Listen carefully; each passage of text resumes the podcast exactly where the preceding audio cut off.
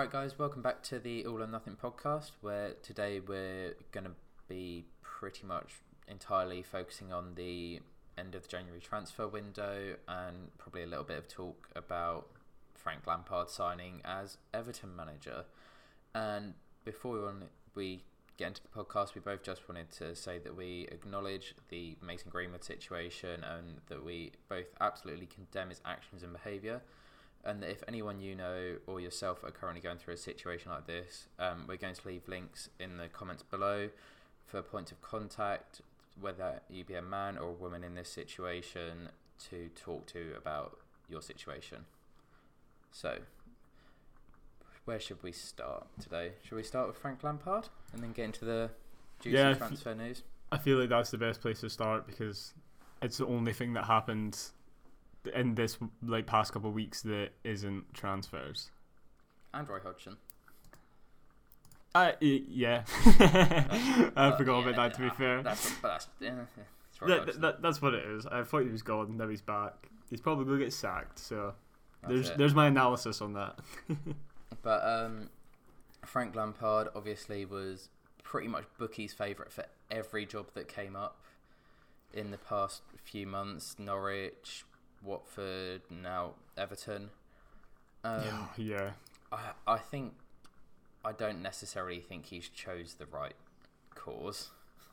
No, I think that he's maybe in his head went to a team that's still big. Like, I feel like he thought he was too big for a team like Crystal Palace now, whereas I thought Crystal Palace was probably going to be the perfect job for him.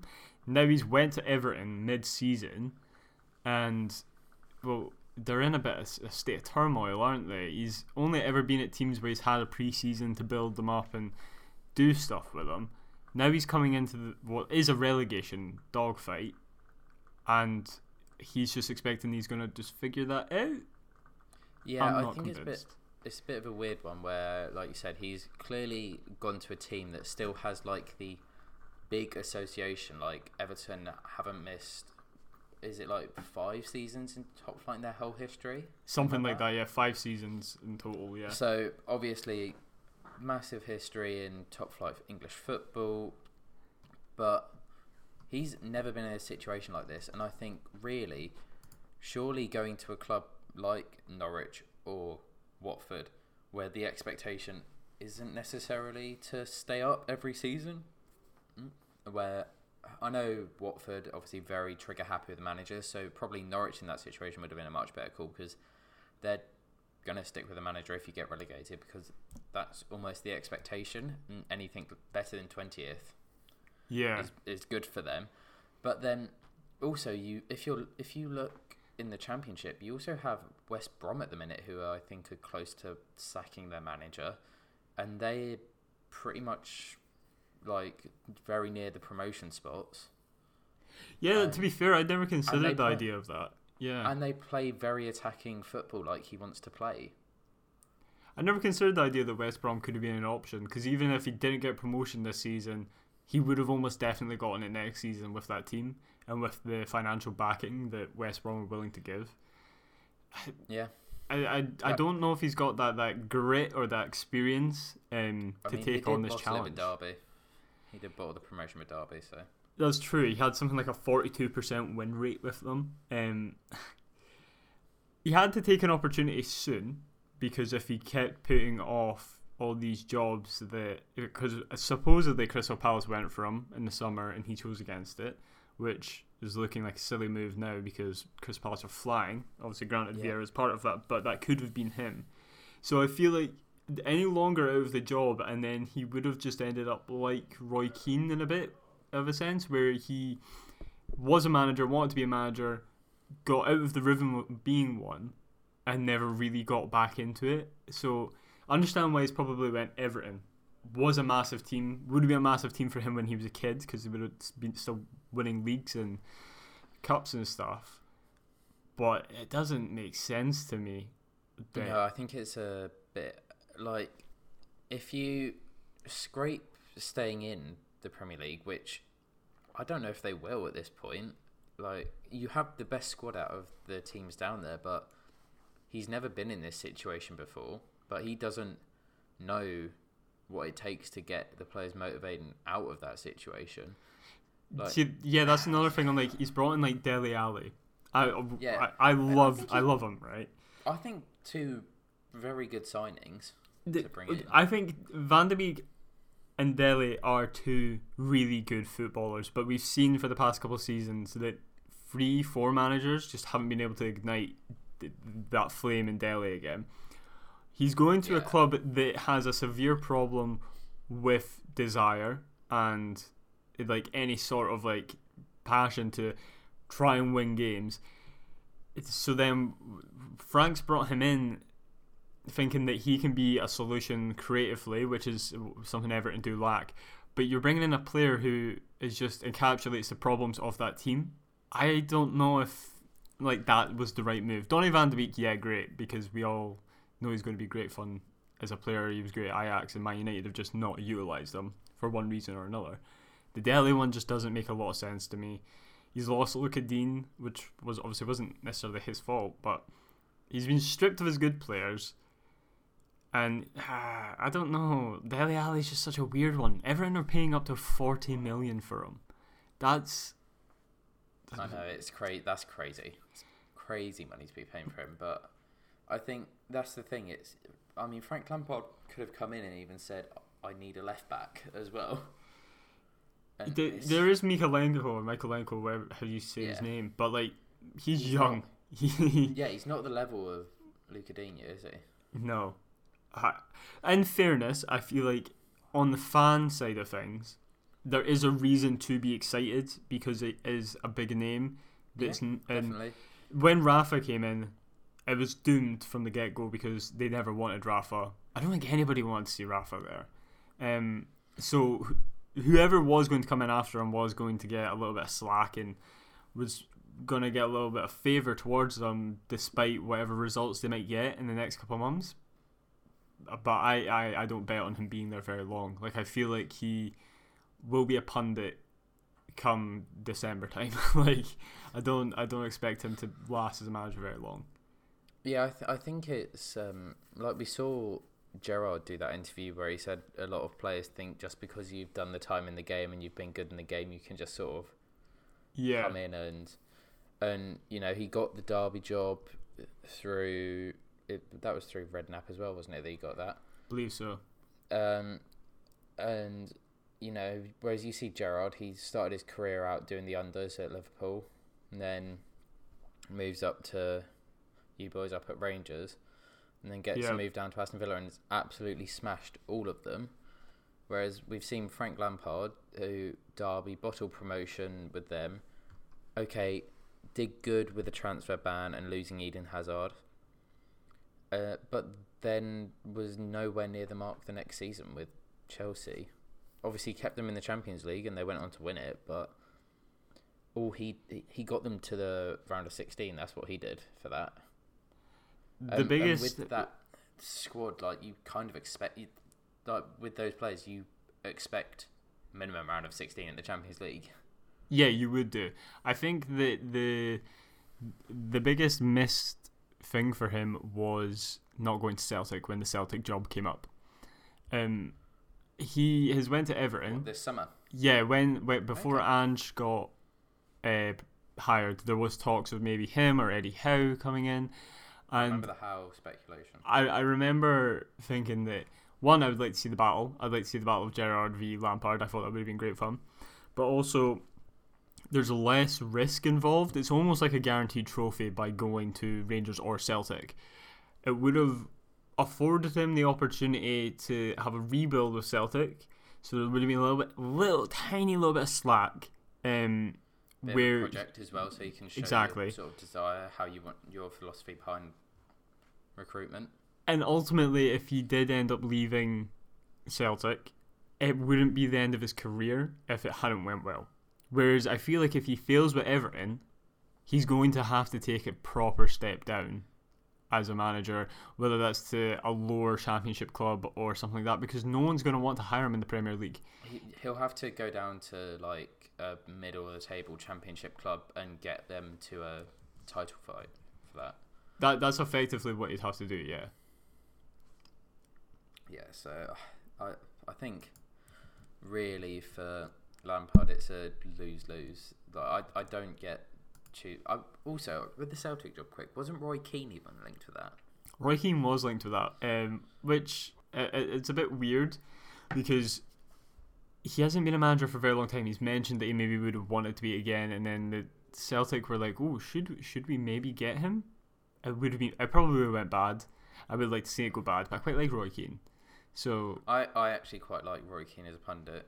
I think when you see him as a pundit, you can understand why he doesn't work out as a manager, because obviously he's just going to tell everyone as it is, and if like you can just tell that from what people said before, if you aren't even able to perform to the level he performed at when he was in his playing career, he does, and he's demanding you to get to that level. Like he's demanding that like excellence. Whereas if you're playing like. If you're playing for a club that's like middle of the table or something, you're not gonna be like you're like I can't do what fucking David Beckham, Paul Scholes, Ryan Giggs, what those guys did. Yeah, Roy Keane wasn't a bad manager either. He just took that time off and he never got back on the horse, which is weird. It's kind of like Alan Shearer said that he was prepared to be Newcastle manager. He was told he would be, and then he just wasn't anymore. Like they never took him on. Mike Ashley was. I think so. It was Pardew that took over instead, which is interesting in its own way. But he had that time out, and then he just never got back on it. And I think that's what's happened with Roy Keane. And I genuinely think that if Lampard gets sacked from Everton, we will not see him manage again. And if we do, it will be not in the Premier League. I think what John Terry's doing is quite sensible. Like He clearly has the desire to go and be a manager. Yeah, he does. But he is taking his sweet-ass time over getting to the point where he wants to do it. He's really trying to learn his craft, isn't he? He's trying to figure out who he wants to be. Isn't he? I think he is now, which I think signifies that we could see him move for a job next season, if one does come up. Because he was obviously Aston Villa's assistant manager, assistant coach. He left. He's been like going around Europe. He went around America a lot, didn't he? Yeah, he went around America as well. Coaches. He's trying to learn who he is as a coach, and I think that's really interesting. And I think that we are getting to the point where we're probably going to look at John Terry as the successful one from out of the two. Yeah, post Chelsea, John Terry will be the more successful one, I believe. Which I think could actually. You can see some sense in that. I do think it's most likely. I just don't think that Lampard's going to thrive. I think that he missed a trick by not going to Celtic, to be honest. Just quickly on manager talk, Wayne Rooney is smashing it at Derby. He is being I just thought about this. And the fact he turned his boyhood club down to stay with Derby, even though it might be for another 5 days at this point? Something like that, yeah. The 1st Feb. I think their deadline is like the 6th. Yeah, so I think that's actually... very cool, yeah. It shows the character of him as a manager. He's whatever you say about him personal-wise and how he is in his own life, as a manager, he's unreal. He is managing a team that's almost unmanageable. And I think he has 7 or 8 debutants this season. Yeah, he has the most in the Championship. I know that. I'm pretty sure it's the most in the English league league system. And they're pretty much destined to go down. They're probably destined to cease to exist. And he will not leave. He will stand by them to the very end, which is mad for a team that 5 years ago he probably didn't give a fuck about at all. Nope. But I think it's very commendable. Like. And I think that he'll get the Everton opportunity again. The nature of the Everton dictates he'll get it again. The Everton opportunity will come around again, but if he takes the opportunity and he fucks it, he probably wouldn't get it again. Exactly. So I think that's why he's went, no, I'll stick and I'll be the hero of this story at Derby. And probably 2 years from now, 1 year from now, when you guys inevitably sack whoever you have, you'll come knocking for me and I'll say yes. Yeah, when you sack Frank Lampard next December. Exactly. It's not like a Chelsea situation where someone could come in and create a dynasty and be there for 3, 4, 5 years, and you have to wait forever to get your opportunity. You're definitely going to get that opportunity within the next 2 years as Everton manager. Yeah, definitely. Shall we move on to some transfer talk? Yes, the most exciting part of January. Yep. Such a terrible month. I know. But we get transfers. We'll go through Man City first, because I think you'll have a lot to say about Brentford, I know. Yeah. So, for me, brilliant business. I think our net spend for the two windows of this season is like 11 million. I did see that, which is brilliant. But, you know, we're a dirty oil club ruining the sport. Spending so much money. Spending extortionate amounts of money when, we're going out, and we specifically are going out to scout young players to find and be the future of our club, rather than buying 26 year olds that we know are certain factors now. So, yeah, how dare you? How dare you? How Imagine going dare out you? Scouting and wanting to develop players. It's actually criminal. I kind of forgot that it feels like January has been going on forever. The fact that Ferran Torres has also left. He left before the Premier League transfer window officially opened. That's probably why I didn't really think about it much. He left like late December. That's fair. In the La Liga winter break. That makes a lot more sense. Because I was wondering that, because it does feel weeks and weeks since Ferran Torres moved. But yeah, 21-year-old Julian Alvarez, who is literally like one of the best South American young players right now. Oh, he looks so exciting. You sent a highlight reel. I know, it's insane. Oh. For 14 million quid. Like, looking at him, like the way he's playing, obviously it's highlight reel and that, but I would have expected like 30 million. And I would say that's reasonable. It's just the way that those Brazilian teams work, isn't it? Like not Brazilian teams, South American teams. You just get to steal their children, basically. You steal their wonder kids. And Man City have ruined a wonder kid on Football Manager now, because he will no longer be a wonder kid. And Man City will sell him for 100 million, and you won't be able to buy him for cheap as chips anymore. So thanks, Man City, for ruining my Football Manager save. But yeah, that's what I really have to say on it. Like, I've not seen much of him play other than highlight reels.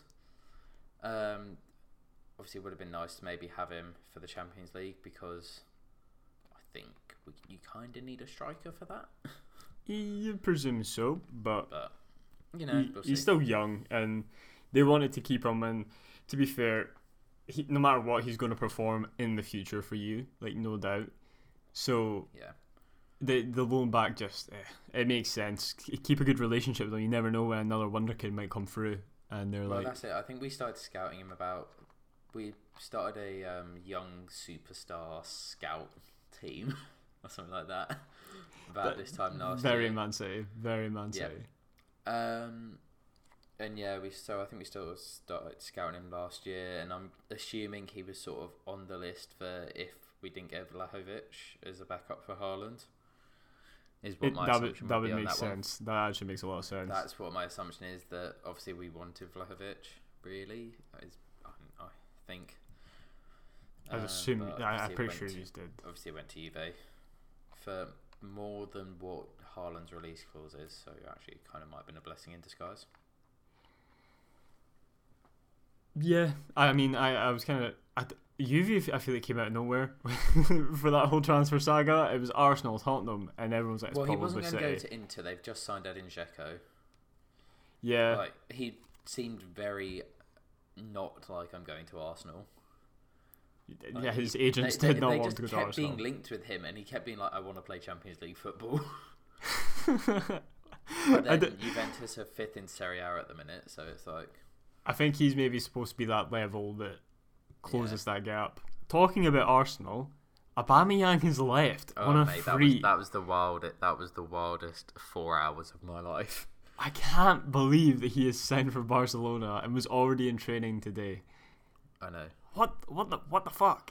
Like, he was in Barcelona, and then the deal broke down, and then suddenly I look and the deal's done, and I was like, what? Yeah, because we all our group chat was all sort of like chatting last night. We were watching Deadline Day, weren't we? Yeah. And then it was like, what the fuck?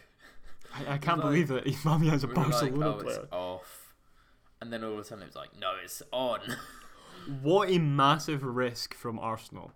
It shows you how bad he must have been, like, in that squad, that they just wanted him gone like that. I don't get it, because the fans still loved him. It's just Arteta didn't. No, because he did have his discipline issues, and he wasn't... As soon as he signed that contract, he did kind of drive off a steep cliff and hasn't really performed for them. Sorry, have you looked how many players are out on loan or whatever for Arsenal?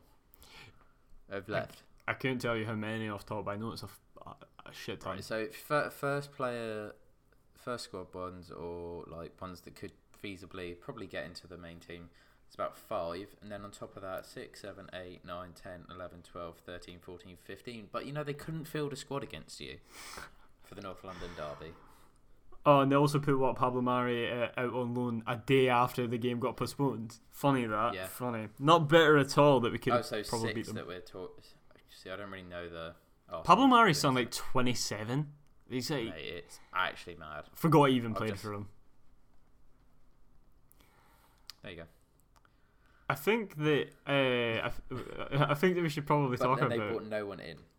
But yeah. Yeah, no, they haven't brought anyone in, so they're left with no strikers. I know.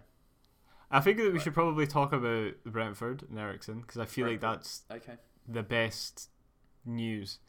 I'm so sad that he's I'm so sad it's not for Spurs. I wish he was playing for Spurs, but too big a risk for us, I guess. But Brentford seems like the perfect team to get the fans behind him, to just be him. Yeah. I'm just so happy that he's getting to play football again, man. Definitely, I think it's something everyone wanted to see. It was one of the scariest moments in the summer to see that. It was obviously that was the only game of the Euros. Like, obviously you have multiple match days on. That was the only match in a time slot that I didn't watch. Like, I was out doing something, and we were in the car, and one of the people in the car was like, "Oh, my mum's just texted. His family are Spurs fans. Like, Eriksen's just fallen on the floor. They think he's had a heart attack." It was such like a sobering moment, because you realise that these guys are human, and that we've watched someone maybe die on the pitch. I mean, we took 10 minutes to drive back, and he was still on the pitch. I think it was fair to assume that most people thought he was dead. I think, like, when we got back and we were just watching it, we were like, why are they still showing? It was so like, it was crazy. And now he's back, and I hope I said this in the TikTok we just released, but I hope that he can perform as well. I think he's what Brentford need. Yeah, I hope that this cardiac arrest doesn't define his career, as in that's the way it ended, because it could happen where he could try and play for the next 2 months and then it just doesn't work out, and that's not what we want to see. That's the thing. I'm going to Man City Brentford, which is their next Premier League match, so I might see his return to Premier League, even if it's like a 10-minute cameo at the end. Oh, I'm so jealous of it. Which I think, obviously, would get a standing ovation. He definitely will. It's one of those weird times that all football fans unite and are just so happy to see somebody playing football. Definitely, and I think, when's your next match against them? Do you know when that is? I have no idea. It'll be weird. It'll be a bit bittersweet. He's back in the Premier League, but, and it's not with us. But it'll be also nice, won't it? Yeah. Actually, what he offers to the team is so good. Like, he gives them that creative spark at the top of the midfield that they've been missing.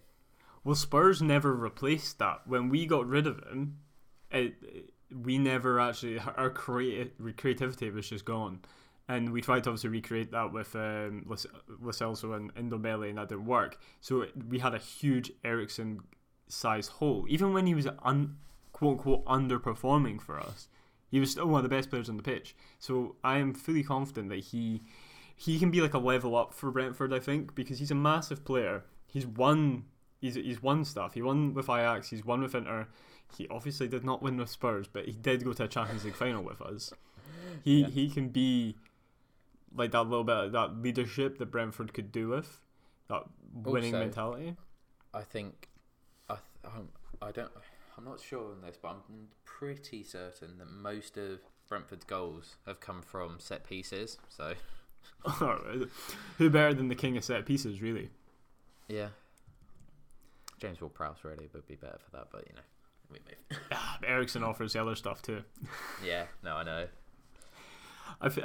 Moving on from that, I think that I really need to talk about the fact that Newcastle have been the smartest team, other than Aston Villa, who have gotten the big names. Newcastle have made some smart moves. So you've just put a TikTok out about your top 5 transfers, and I'm doing one like not of any particular amount. It's probably going to be like 7 or 8 my favourite transfers, and I've got 2 in there from Newcastle. They've just smashed it. They like. I never expected to say this, but Newcastle have assembled a team appropriately with the funds they have. Like they've not been stupid either. Yeah, like they've brought in the big name in Bruno Guimarães, which is like he is a squad elevating player, and then they've brought in the perfect players to surround that, where you're just solidifying the team. Like Kieran Trippier and Chris Wood. For me, this window would have been enough for me to go, that's good for Newcastle, we'll do well with that. But then they've brought in Bruno, they've brought in Matt Target, they've brought in Dan Burn. They've assembled like a hot shit team. I genuinely think that Newcastle just start jumping up from this point. Well, I hope they do, based on who they've signed, because... I mean, you look at that and you think you've massively solidified your backline, which was one of their biggest issues. Yep, definitely. You've got a better creative spark in midfield than Joel Linton, because while he was good in that box-to-box role, he wasn't super comfortable with it. Yep. You've got someone who can carry the ball progressively, pass between the lines brilliantly in Guimarães.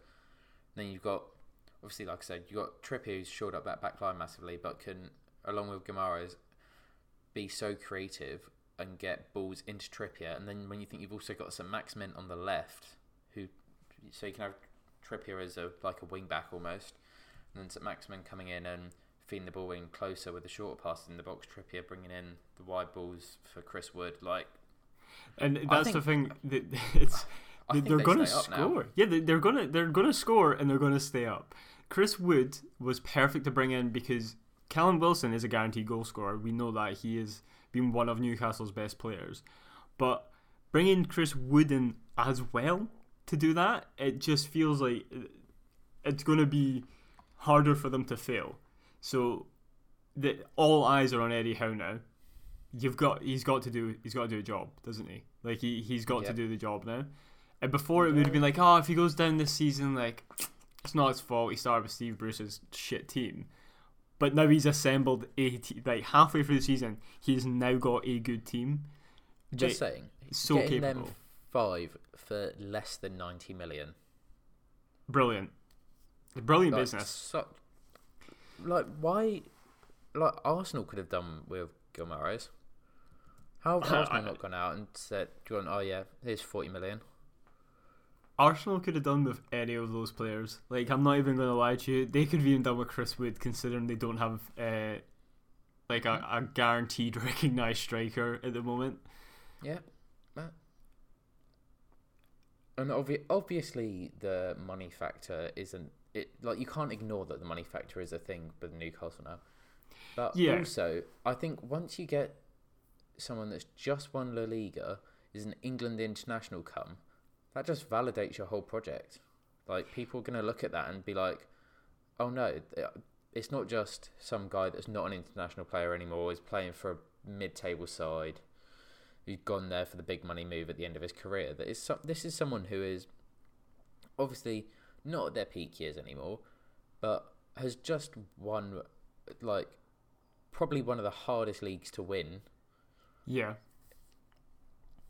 Not being at the top 2 clubs in that country, and he's come and just shown that we're going to do this, we're going to make this a project, and we're going to make it work. The big thing is the fact that he was a starter of the Euros as well. He's chosen to go, I read an interview, he chose to go hoping that he would be the player that opened that door. that would open the door for other players coming. The Athletic? Yeah, that one. Was a brilliant read. Absolutely brilliant interview, and it really showed a lot about his character. I think that he's probably going to be captain next season. I think he'll be captain next season. It makes sense. Like, he's someone that actually does clearly want to be there. He possesses that about him that I feel like him coming in opened that door for those other players, and you can sense the respect already given to him from fans, from the players, from the coach, which is exactly that. Newcastle needed somebody that would basically grab them by the scruff of the neck and go, "Come on, we're doing this. We're going to win." Trippier can be that for them. Yeah, and I think also you have someone that has been a fan of the club since they're a child coming in Dan Burn. Yeah, that's true, to be fair. And I think Mac Target is very smart business, especially seeing the Luca Dean move. You're bringing in Matt Target, Dan Burn, Kieran Trippier, like you said, just to shores up that back line.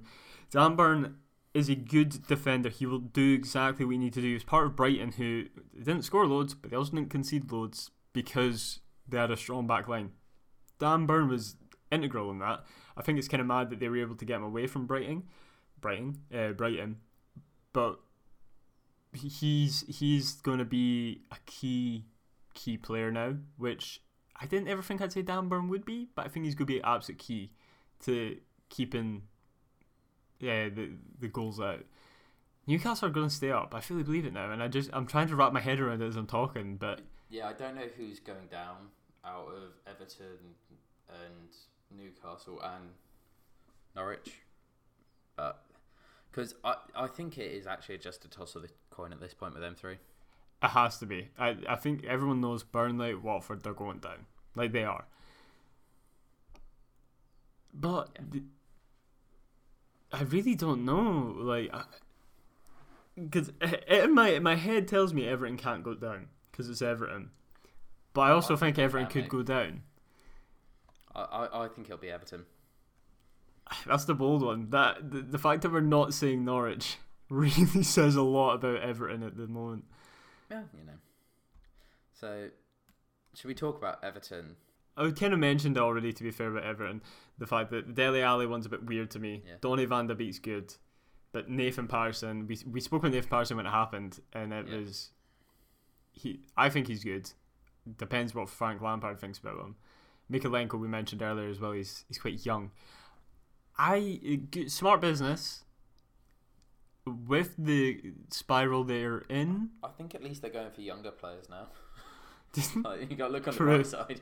True, but they have this thing about them where it's like they always went for kind of the subpar players, but would overpay for them.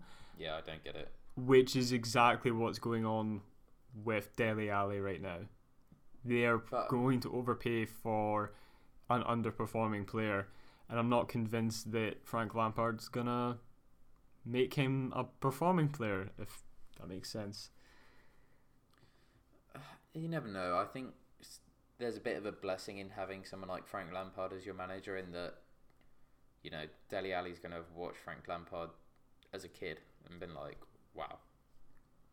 My only thing with that is the fact that we are talking about night, we're talking about Dele Alli, who he's a Spurs through and through. They gave him his rise to the top and made him the player that he was a couple of years ago. He hates Chelsea. there will be a little element in him where he's like, that is Frank Lampard. Wow, I kind of hate your club, and Man I don't. City legend. Yeah, Frank Lampard. So I don't know. I hold my breath, and I want him to do well because I was really, really sad to see him go.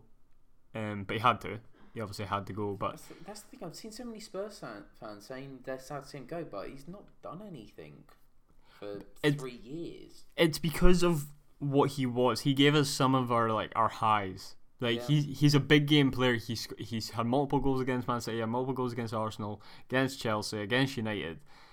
He always performed in those games, and he gave us some really special moments, and he also provided the most important assist in our history, which was Lucas Moura through to score the winner at Ajax. So he's given us these moments, and he was our superstar, our kid superstar that we brought in as a, like, we brought him from MK Dons, and he shot to the top, and everyone was like, wow, Spurs have like a real star on their hand. No. But I think just feel like after 3 years of underperformance, like surely it's just like, oh, it's time to go. Like, yeah, no, I think everyone accepts it was time for him to leave. It's just sad that he had to. I was really thinking this the other day with all of our signings that have had to go out on loan or get sold or whatever, and it's getting real sad that pretty much everyone that's leaving Spurs at the moment, it's not in a positive way. Eric Lamela is probably the only person that left and has gone on in a happy way. He left Spurs loving Spurs. Dele's left going, oh, I need to be happy playing football again, like I've not been performing here basically. Lo Celso's shite and has a terrible attitude apparently, and Ndombele was just never up to it in the Premier League. What's happened with Brian Gill? Like, the confusing thing with Brian Gill is I remember you signing him and everyone was like, oh my god, this is amazing, and I've never seen the guy play. See, this is the issue. I think Nuno brought him in, didn't really play him, which is a bit confusing because he was brought in for like 21 million plus Eric Lamela is what we paid. He is definitely talented. He was really good in La Liga. He's proven himself in La Liga in my opinion, but now we've loaned him back out to Villarreal, I think, or something like that. Valencia. Oh, Valencia, sorry. Celso's gone to Villarreal. So it is, yeah. And why are we loaning him back to a league that we know we can perform in? There's a reason we bought him from that league. Loan him to a championship club, or loan him to literally any other league on the planet that's not La Liga. So if you want him to develop and be better, give him different experiences. Clearly Conte doesn't think he's cut out for it, but 6 months in, we're already giving up on him. It's just very worrying, isn't it? Yeah, I that was the one that I was really confused about. Like, obviously, the Ndombele thing happened before the international break, so you sort of expect him to either be sold or loaned out. But then, yeah, the Lo Celso, like, he's never performed for you, as a one goal in against Man City, against us.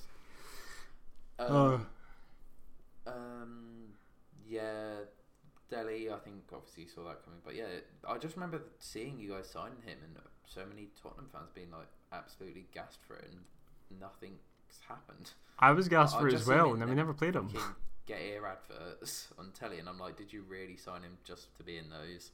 That's what it feels like, doesn't it? It feels like he was bought entirely to be used as an actor in our adverts, because he's never anywhere. He would get played in the Europa Conference League, but even then, he's sometimes only a sub. I've never understood the signing from Juventus, though. So I here's the interesting thing, right?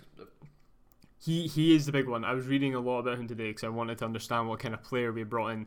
I think he's exactly what we need. He was unreal for Parma. Didn't quite work out at Juventus, but that's mainly because he was brought in by Sarri expecting to play as number 10. It's the reason he didn't go to Antonio Conte's Inter Milan, because he didn't see a place where he fit into that system.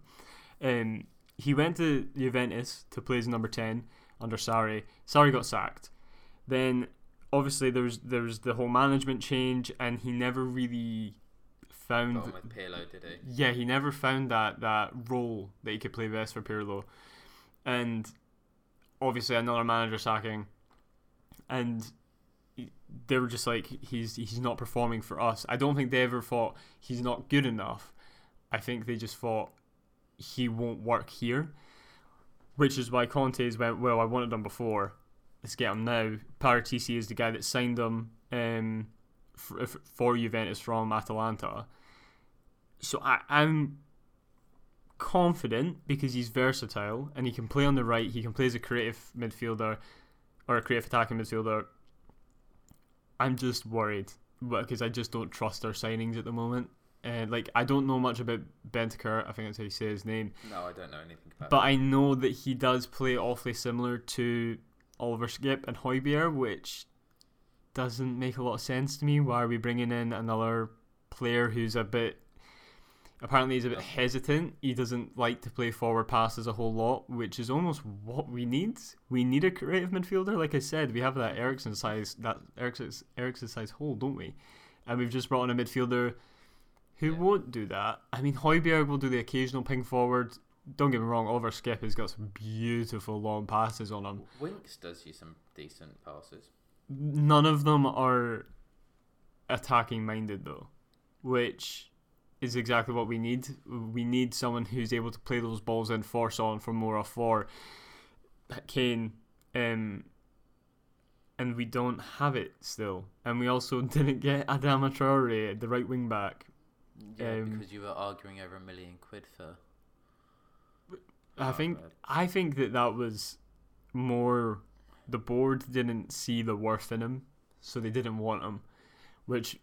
I think it was self-sabotage, to be honest with you. I think that was almost deliberate, which it doesn't make it right. It's embarrassing. But I think that they've self-sabotaged that, so they didn't need to sign him, even though Paratici and Conte obviously wanted him, which is embarrassing. We still have a glaring issue at left centre-back. We need a left-footed centre-back, because Davies, Dyer, and...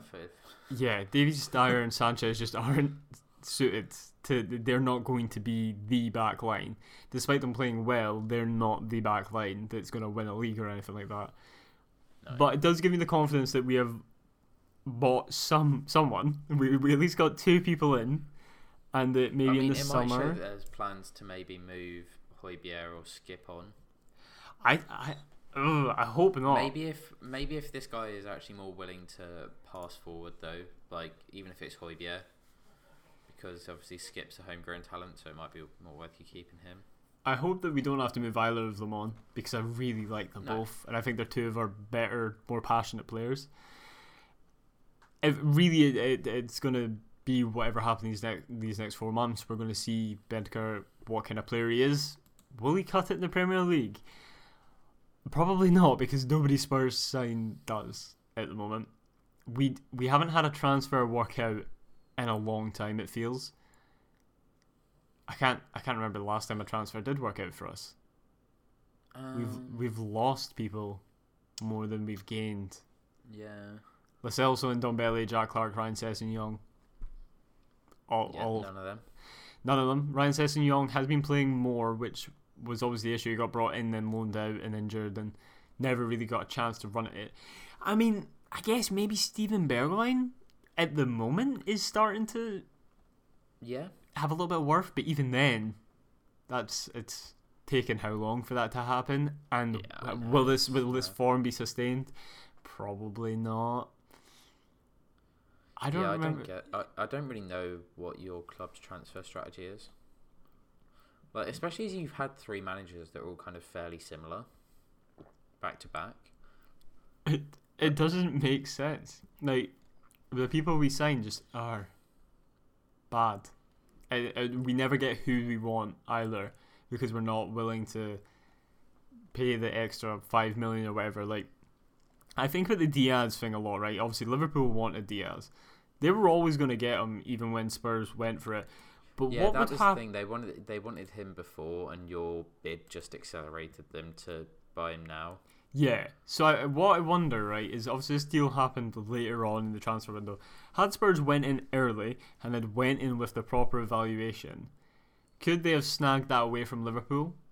Could it have happened? So. I don't think you... I think even if you go in early, Liverpool then go in early, and realistically the pull of Liverpool is over Spurs. Like, they've won a Champions League in the last 3 years. No, that is 100% true. I just don't know if Levy stopped being so tight and very specific about the way that he went for people, could have Ruben Diaz if he actually paid the money that was supposed to be paid. Like, if he valued players appropriately, we could have a world class squad. I mean, there's so many missed opportunities. Harry Kane got 120 million for him, but I still don't. You have to say he is not worth 200 million quid. Like.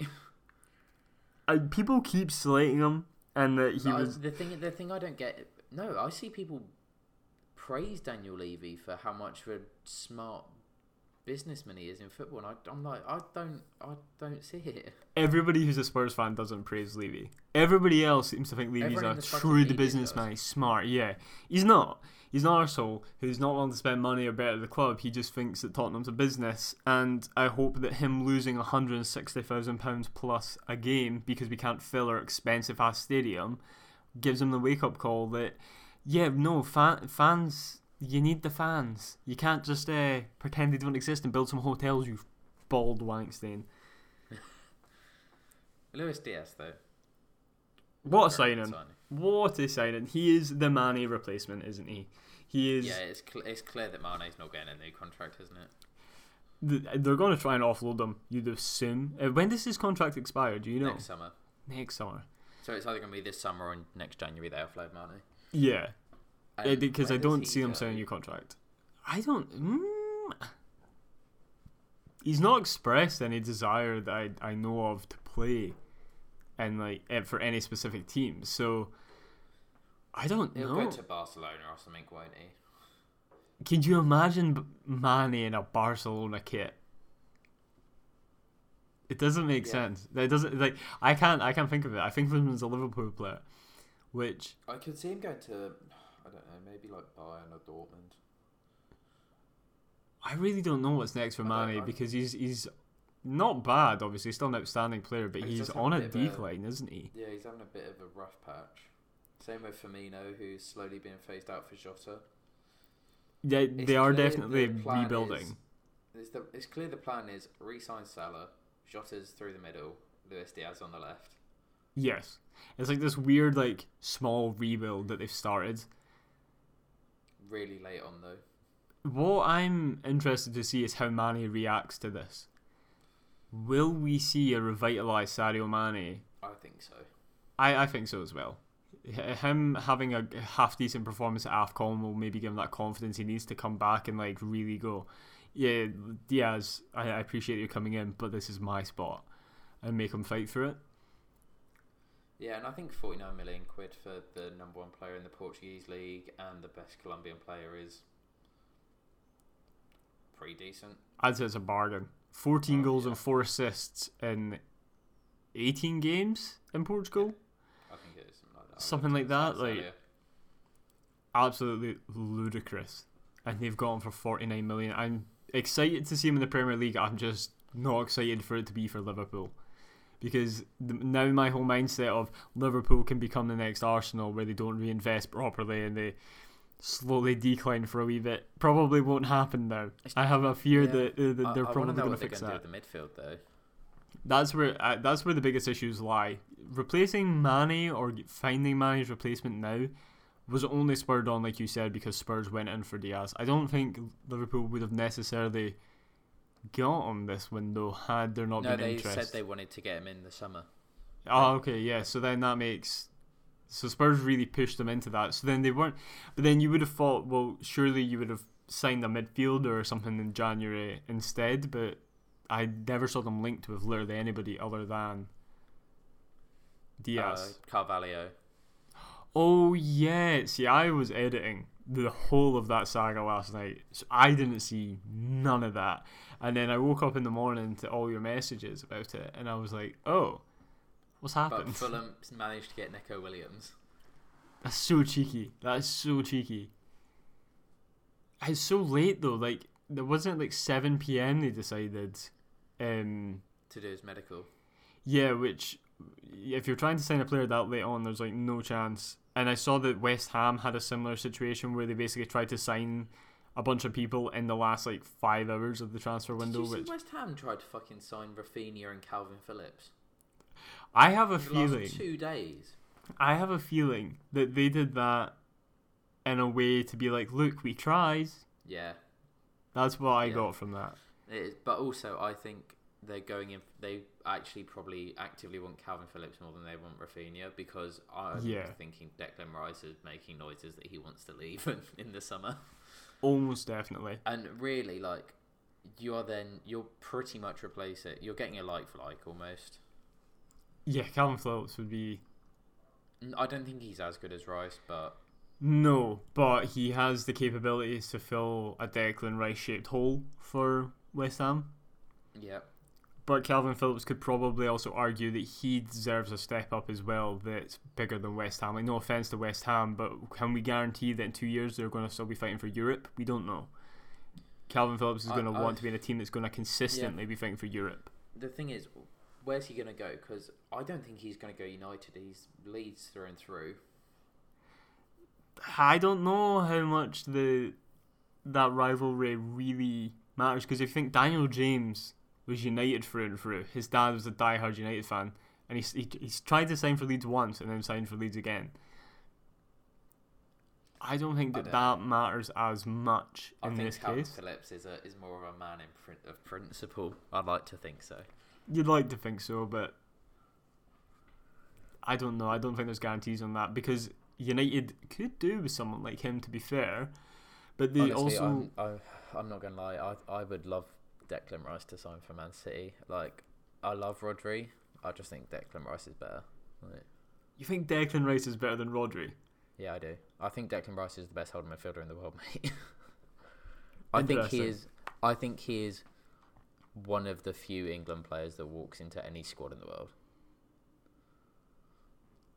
Interesting. I need to think about that. I don't know. I'm not saying you're wrong. I just really need to think about that statement, because that's... I know Rodri is amazing, and I know... I love him, and I know every Man City fan loves Rodri. I just think Declan Rice is like... So, look how Declan Rice has developed under David Moyes. Imagine how he would develop under a Guardiola or a Klopp. That's all I'm going to say. That's all I'm going to say on that one.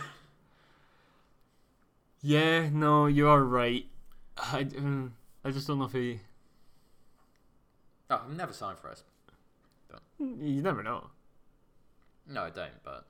Like, Man City are Man City, they might just come in. Why would we sign Declan Rice when we have Rodri? Man City have done weirder things, but I feel like any team of money have done weirder things just because they can, really. Like, I mean, we are losing Fernandinho. Exactly. And that, like, despite his age, that will still be a loss. That will be a big loss to the team. Just in the captaincy department as well. And Declan Rice is 23 and already comfortably future England captain. So that's an interesting saga to follow. I don't know. I think Man City could swoop in for Declan Rice. You know, I think that's could be a possibility. I didn't really thought about it until now. Now I've started thinking about it, and I'm like, maybe. Honestly, he's gonna go like Real Madrid, Barcelona, Bayern Munich, Liverpool, Man City, somewhere.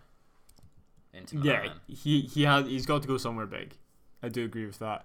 Say Inter Milan, AC Milan are up there too now. They're also fighting for Serie A, so it could be. I don't see him playing foreign though. I do think that he is going to be a Premier League player. Yeah, so. But yeah, should we talk about Aston Villa and then Wolves? Yes. Or Wolves first. We'll go Wolves. Okay, we'll go Wolves. Hwang Hee-chan. Permanent move, but the move's being made permanent at the end of the season. Yeah, so he's on loan. Still technically on loan, but permanent from summer. So, but they've already basically said, yeah, it's permanently ours. Like, I don't imagine Red Bull Leipzig are just going to like recall him now for any reason, are they? So no, I think it's a really good move for them. Brilliant move for Wolves. 14 million for what looks like a really exciting, dynamic, young-ish player. Yeah. I really like him. I do really like him. He's offered a lot to them going forward. I also just enjoy seeing the Asian players do well, just because I love Son, and I like that because he's like talked about Hwang Hee-chan and has such nice things to say about him. So I'm like, well, if Son likes him, I have to like him. He's Chinese, isn't he? Yeah, I believe so. Yeah, it's just I like the idea. I think Wolves have been very good to watch this season. They are. They're so exciting. I've not watched a ton of them, but when I have watched them, I've been very impressed. They have had a bit of a problem this season with the scoring of goals, but they've also not conceded a whole lot. They're kind of in this weird like middle point, and I'm. expecting eventually that they're going to come well into the whole attacking front, and I wouldn't be surprised to see them try and fight for Europe again next season, because they have the ability to. Just under Nuno, he had run his course, and they've got a new manager now. Bruno Large is very good. Yeah, he's pretty decent. Where did he come from? Did he come from Real Betis? Benfica. Yeah, I mean, I don't have much more to say on. I just think it's a good move by them, and that, to make it permanent, just in case, because he is performing half decent. So if it could have been risk of fighting for his signature at the end of the season, get it done now. Bish bash bosh, innit? Yep, I've just realised I thought Real Betis have been in Portuguese league my whole life. Have you? I'd never realised they're in La Liga. That's quite funny. I said that with my chest. Fully. You learn something new every day, man. That's it. Yeah, I think quickly we'll cover Aston Villa. We kind of spoke about it in the last podcast. Yeah. I love this. I wish they got Suarez. I think that there's a good chance he could come at the end of the season still. I think he will, yeah. Yeah. I really like what Steven Gerrard's doing with them. And I actually think generally for the Premier League, Aston Villa included in this, because of the signings, this window, we are in for an exciting second half of the season. I mean, Man City are running away with it. Man City are winning the league. That is what it is. But everything below that, we are in for some fun. Because every team... Steven Gerrard moved to Aston Villa? Champions League, or no? I said top six, didn't I? Yeah, you did say top six. I think he could do top six with these signings. I really do think that you both fight for Europe. Got Suarez, imagine bringing him on as like an impact sub last 20 minutes of the game. I'd hate it. It'd be so horrifying. It'd be so. Mate, United seeing Coutinho's number come up was scary.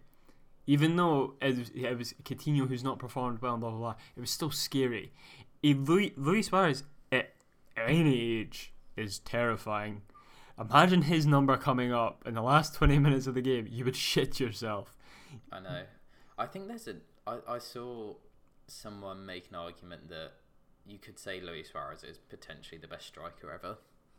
You know what? Could be. But I think R9. All right, guys, that's everything for this week. If you've enjoyed, make sure you follow us on all platforms, Spotify, Twitter.